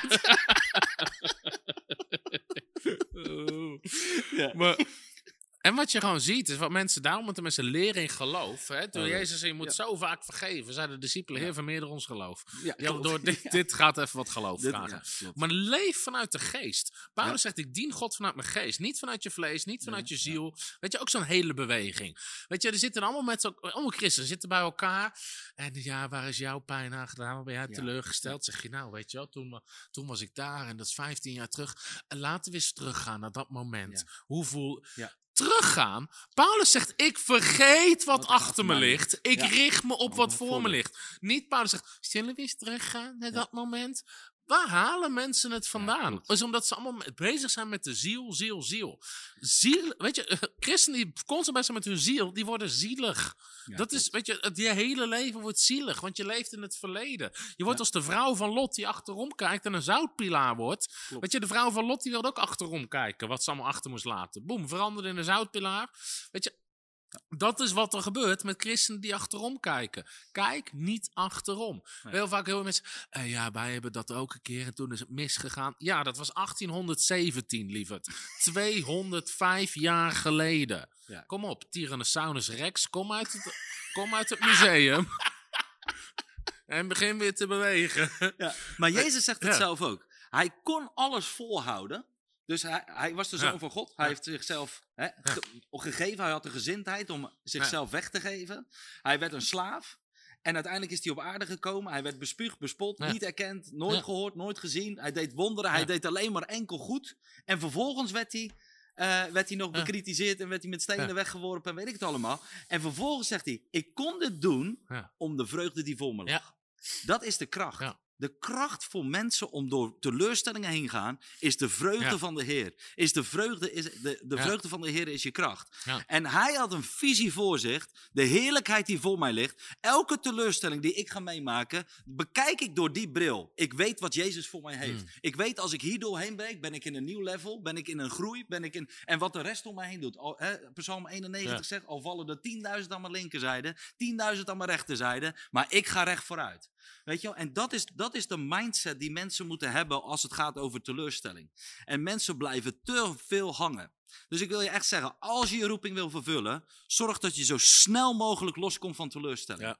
En zet het in het juiste perspectief. Ja. Het probleem met teleurstelling in je leven is, is omdat je geen perspectief hebt. Je, hebt je, je hebt je niet je anker ver uitgegooid Nee. op Christus. Dat moet je hoop zijn, zegt de Bijbel. En de hoop is het fundament voor je geloof. En dan ga je zien. Ja. Weet je, dus je moet, dat moet je uitwerpen. Ja, amen. Amen. Goed Halleluja. woord. Halleluja. Zo. Dus overwin, teleurstelling, ontmoediging. Nogmaals, iedereen krijgt die kans. Yes. Maar, eh, en de laatste sleutel, waar we het niet heel lang over gaan hebben, maar wat wel heel belangrijk is, is ijver, commitment en hard werken.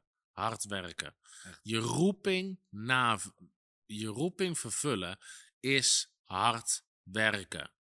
En luie christenen gaan niet hun roeping vervullen. Ongedisciplineerde christenen gaan niet hun roeping vervullen. Als je kijkt hoe hard Jezus werkte toen hij op aarde was, in Marcus 3, mensen dachten zelfs dat hij gek geworden was. Hij had geen tijd om te eten. Dat is natuurlijk heel extreem. Maar Jezus, weet je, Jezus die was gewoon constant bezig. Weet je, de Bijbel zegt over Jezus, de ijver voor Gods huis had hem verslonden.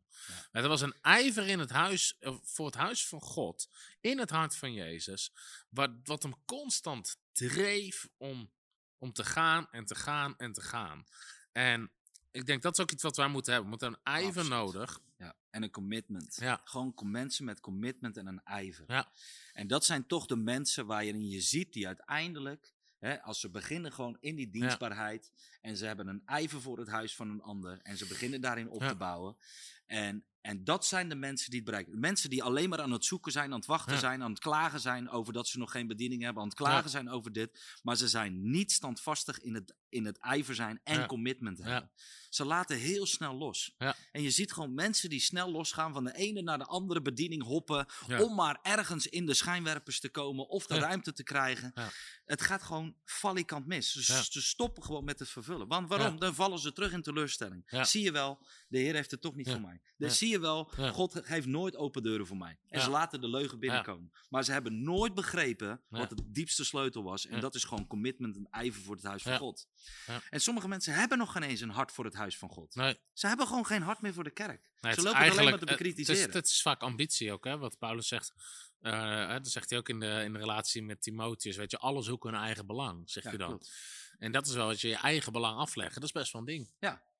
Kijk, je kan schoppen tegen het systeem van de kerk, maar niet tegen de kerk zelf. Nee, Het lichaam van Christus is het middel waardoor God Ja. gewoon zijn, zijn heerlijkheid openbaart. ja, En daarin zijn de bedieningen gekoppeld en eromheen en uitgezonden om in deze wereld verschil te maken. Dus als de kerk niet goed staat, weet je, mensen moeten eens een keer verbolgen raken over het feit dat ze het systeem misschien niet eren, maar wel over dat de kerk moet functioneren. ja, Kijk, als de kerk een slappe boel blijft, als er mensen niet opstaan, hun verantwoordelijkheid niet nemen, geen, niet dienstbaar zijn, zullen we gewoon niet die opwekking zien. Waarom? Omdat roepingen niet wordt vervuld.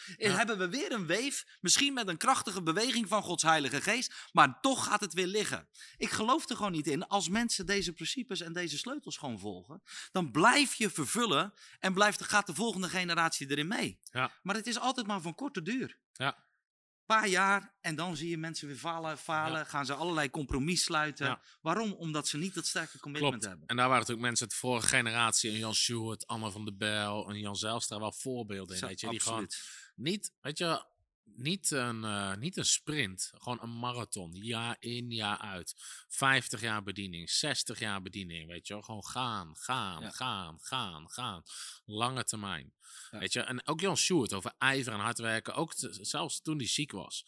Weet je, jij, eh, jij sprak hem ook veel in die periode, ik ook. Altijd als je hem aan de telefoon had, ik hoop zondag weer te kunnen spreken. Zolang ik niet kan spreken, ben ik boeken aan het schrijven. Weet je wel, zodra die maar enigszins kon, was die leiders aan het coachen, zat die mensen af te spreken, was hij zijn boek aan het schrijven, was die, eh, zodra die kon, was hij aan het preken. Weet je wel, gewoon altijd, boem, boem. Ja. Weet je, die man was, was, in, de, was in de zeventig. Ja. Weet Ja, je ik weet nog een keer dat, we, dat ik toen op de Bijbelschool was. En eh, toen wilde hem dus bemoedigen, want hij zat toen in het ziekenhuis. Ja. Maar wij wisten niet dat hij die dag eruit was. En toen zei hij: Ik ben er al bijna. Oh ja. Weet je wel, dus hij zei. Ik was thuis. Het eerste wat ik wilde was: Ik wilde naar de Bijbelschool. Ik wil invloed uitoefenen. Ja. En dan denk ik.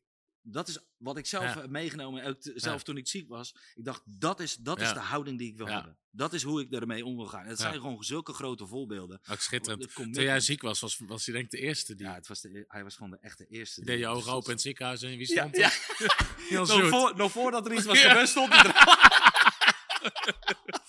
Nee, maar dat Oh. was wel indrukwekkend, zeg maar. Dat Gelukkig hij, kwam eh, ik op de tweede plek. Als Sjoerd was sneller. Ja, vooruit. eh, ja, keur hem goed. Nee, maar Oh. het, het, daar gaat het niet per se om. Maar het, het is wel gewoon, het is een hartsgesteldheid. De houding die mensen hebben, de attitude, daar zakken ook gewoon heel veel mensen op. Gewoon de houding die je hebt. Ik ben hier, ik kom helpen, ik kom dienen. Ja. En ik doe dat. Ik begin 's Ja. ochtends om, eh, ik begin 's ochtends om 7 uur. Ik Ja. ga s'avonds om 6 uur weg. Al die bekrompen, weet je wel. Oh nee, ik heb eh, dit. Ik heb hier een uurtje. Ik heb, eh, weet je. Altijd maar. Nee, gewoon alles geven. De hele houding. Commitment. Dat is wat Jan Zijlstra een keer zei toen. Want toen gaf hij een training, zat heel veel jonge mensen. Toen zei hij, weet je wat het probleem is met jullie generatie? Als ik naar bed ga, of als jullie naar bed gaan, ben ik nog aan het werk. En als jullie opstaan, ben ik, al, ben ik, ook, ben ik alweer aan het werk. Weet je? En andere woorden, weet je. En hij heeft ergens een punt. Weet je, als ik kijk bijvoorbeeld, hè, mijn, mijn schoonfamilie zit allemaal, allemaal boeren, allemaal in de akkerbouw. Als ik zie, weet je, die weten, er moet een oogst binnengehaald worden. Weet je? Ja, die klopt. weten, er moet gezaaid worden. Die weten, Ja. gewoon in het natuurlijke. Weet je, die zijn altijd bezig. 's Morgens, middags, avonds, weekend. Weet je waarom? Er moet er gezaaid worden, moet een oogst Nee. binnengehaald worden. Nou, wij hebben hetzelfde verantwoordelijkheid in het boven natuurlijk. Om het woord van God te zaaien. Om de oogst binnen te halen, want de oogst is groot. Weet je, dan zullen we dezelfde werkattitude moeten hebben. Daarom vergelijkt Paulus. Het is misschien wel een mooi als we het toch hebben. Misschien om mij af te sluiten. Hij staat niet in de, in de handout. Even kijken. Hij zegt het in 1 Timotheus 3 uit mijn hoofd. Nee, het is niet 3. Ehm waar Paulus vergelijkt leven in de bediening met, oh ja, hier. In 2 Timotheus 2, ehm, eigenlijk een beetje, hadden net ook, al. wat zegt hij? In vers 3, leid verdrukkingen, weer lijden, als een goed soldaat van Jezus Christus. Dus hij vergelijkt mensen in de bediening met, met een soldaat, met in het leger. Leger staat symbool voor discipline, vroeg je bed uit, hard werken, lang werken. Waarom? In het leger is er een land te verdedigen, of er is een oorlog te winnen, of weet je wel. Dus al die eigenschappen die militairen nodig hebben, Amen. die hebben we nodig in het koninkrijk van God. Daarom hameren we in de voltijdschool zo op discipline, op tijd komen, netjes eruit zien, aantekeningen maken. Weet je, dat Ja. soort dingen, gewoon karaktereigenschappen. Eh, omdat als mensen zeggen, hey, ik wil gaan voor de voltijdbediening. Oké, weet je, leid verdrukkingen als een goed soldaat, als een, als een militair. Zorg dat je bijna met zo'n houding erin Klopt. zit. Dus Klopt. hij vergelijkt het met een militair. Daarna vergelijkt hij het met een Olympische atleet. Als iemand aan een wedstrijd deelneemt, krijgt hij niet de krans. Hij vergelijkt het met topsport. Weet je, topsport is topsport. Ja. Daar zit discipline, hard werken, Ja, al die dingen. Consistentie. Consistentie zit erin. Hij vergelijkt het met een boer, de landbouwer, die zware arbeid verricht. Dus in andere woorden, het is zware arbeid. Hij vergelijkt het met een boer. Ehm, en uiteindelijk nog met een os. Met, eh, Die moest ook met- hard werken. Ja, met Ja. een lastdier. Ja. Met een lastdier. Weet je, je bent, je bent geen sierpaard, geen circuspaard. geen hond met een jas aan. Nou, sommige mensen willen zich wel zo behandeld voelen. Ja. Als je niet naar mij kijkt, dan, eh, dan zeg ik bij. ja. ja. En die willen altijd de koning zijn het middelpunt Het zijn. is maar dat trouwens is een, een makkelijk verschil om te mensen, of mensen in de gemeente een schaap zijn of een geit. Want geiten mekkeren. Dus zodra mensen beginnen te mekkeren. Heb je al een scheid? Heb je al een scheidslijn? ja, dan begint de Bijbeltekst al waar te worden. Oh, Ja. oh oké. In ieder geval. Zorg dat je een ijver hebt, een commitment en een discipline, wat ook hoort bij, eh, ook onderdeel is van karakter. Maar goed, het waren even een aantal sleutels. En ik hoop dat je hiermee gezegend bent. Halleluja. Dus ehm, was dit het einde van de, van de serie dit over, was, over ja, roeping? Dit waren, dit waren de drie. Oké. Dus dit is het einde. Binnenkort gaan we trouwens een uitzending doen. Ehm, als mensen vragen hebben, eh, eh, eh, stel ze maar eventjes. Binnenkort willen we even een uitzending doen over vrouwen in bediening. En eh, we hadden het over met onze voltijdschool dat we nog te weinig vrouwen hebben die zich aanmelden. Ja. En eh, dus vrouwen van Nederland, sta op. Sta op. Weet ja. je, we hebben zo hard vrouwelijke bedieningen nodig. Absoluut. De Deborah's uit de Bijbel, weet je wel. De, er zijn Er nog gewoon een stuk religie op. hè, Ja. Dus je ziet een Daarom wil ik die uitzending doen. Ja. Om, eh, over vrouwen in bediening. Dus die komt er binnenkort aan. Geweldig. even geduld. Maar Yes. ehm, die komt eraan. Hoppakee, vrouwen erbij. Maar vrouwen, ga ervoor. We hebben heel Ja. hard vrouwen nodig. Absoluut. En ehm, Sterke moeders. we hebben gewoon vrouwen nodig. Weet je, vrouwelijke spreekters, vrouwelijke apostelen. En als het religieuze mensen boos maakt, maak ze maar boos. Tom verdedigt je. Ja, gelukkig hebben we een aantal, vrou- hebben we best, hebben we een aantal vrouwelijke bedieningen. Maar ook internationaal weinig. Hè? Dus Ja. als je internationaal kijkt naar grote internationale vrouwelijke bedieningen, zijn er eenvoudig gewoon weinig. Omdat altijd de religie ze terug wil trekken. Maar ook dat, eh, Klopt. Ook dat hebben we nodig. Zijn er nog vragen? Ja, eens even kijken. Of zijn we zo duidelijk geweest? Jij bent zo duidelijk, Stefan. Nee, jij bent zo duidelijk. Nou, voor, even, voor als je trouwens mijn nieuwe boekje nog niet hebt, hè, daar staat die 100 houden vruchtdragen. Lees hem even door. Het is bijna kerstvakantie. Echt in anderhalf uur lees je hem door. Maar het is echt een levensveranderend boekje. Ook al onze andere boeken zijn gratis. En ons magazine natuurlijk.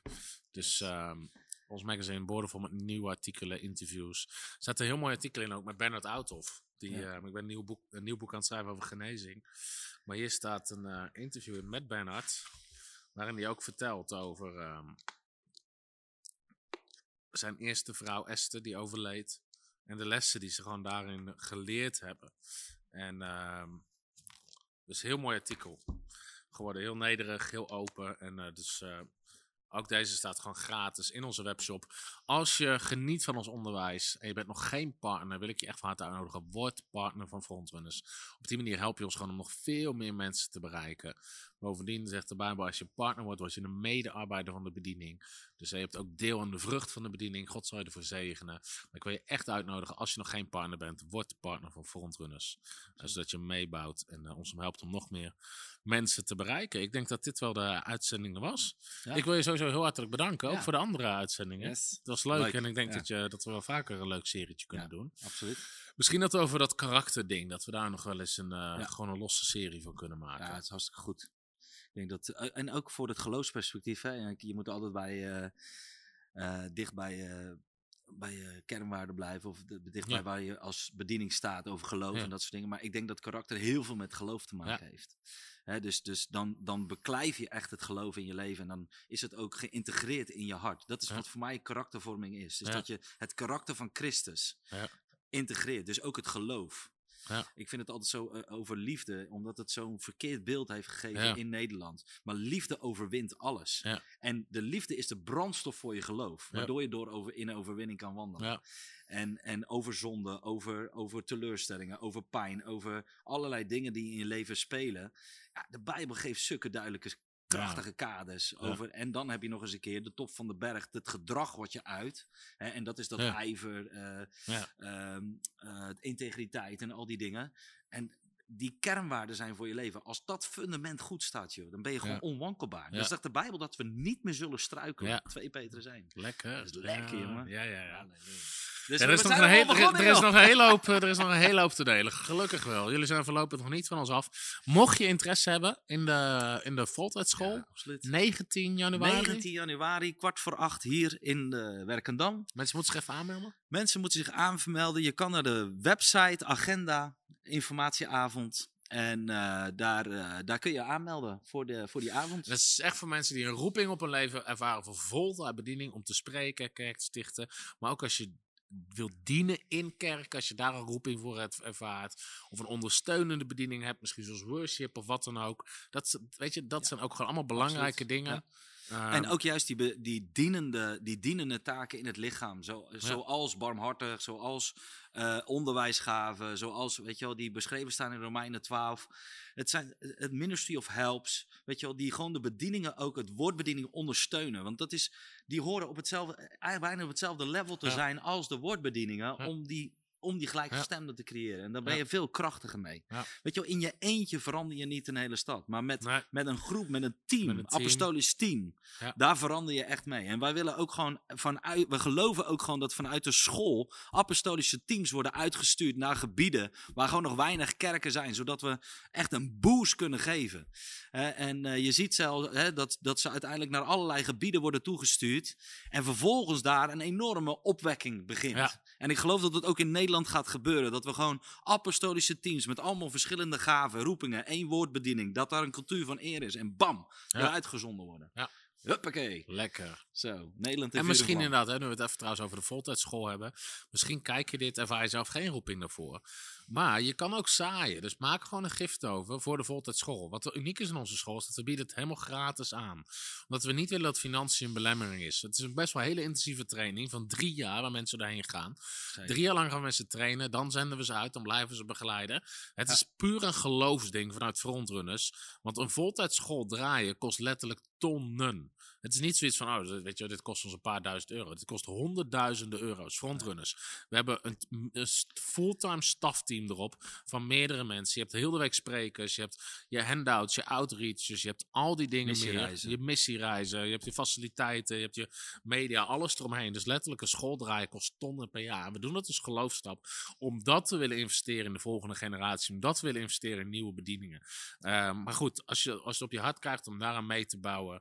Of dan mensen in je omgeving. Ja, Weet je, zorg dat ze, dat ze het weten dat het er is. En we geven gewoon informatie over wat de school is op die avond. En je weet gewoon precies welke keuze je gaat maken, waar je aan gaat committen. Het is een opleiding niet van eh eh, houd je touwtje van eh, we zetten een spreker neer en het komt wel goed. Nee, het is echt heel goed doordacht. Gewoon een hele sterke opgezette training. Eh, met hele goede examinering, met allerlei beoordelingen en, en een hele karaktergedachtegoed. Hebben we een hele trainingslijn nu al ingemaakt. We weten gewoon precies welke module, wat we trainen en hoe we het trainen.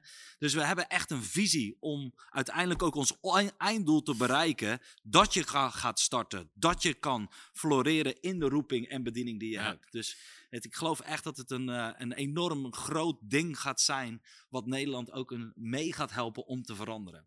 Amen. Dus eh Hilde zegt wat mooi dat je zegt, mijn katholieke broeder. Ik hou van katholieken. halleluja. Het gaat sowieso- ja, je zegt sowieso, wie zijn mijn, mijn broeders en mijn moeders en mijn zusters? Zij dit woord van God horen en gehoorzamen. Weet je wel, maar ik hou van katholieken. Er zit vaak, weet je wel, ze zijn enorm open voor de dingen van God. Ja. En eh, schitterend. House of Miracles Church reageert nog. Die wil ik van harte niet aanbevelen. Dat is een grapje, schitterend. Arnoud en Rick. Prachtig huisgemeenschap voor heel Nederland. En weet je wie er reageert via de app? Kees. Kees! Hey, Kees! Lekker! Kees vanuit Amerika. Ja, Kees, binnenkort als we die uitzending doen, Ja, van het gaan we verhalen over jou ben ik bang dat de helft over jou gaat. zeker.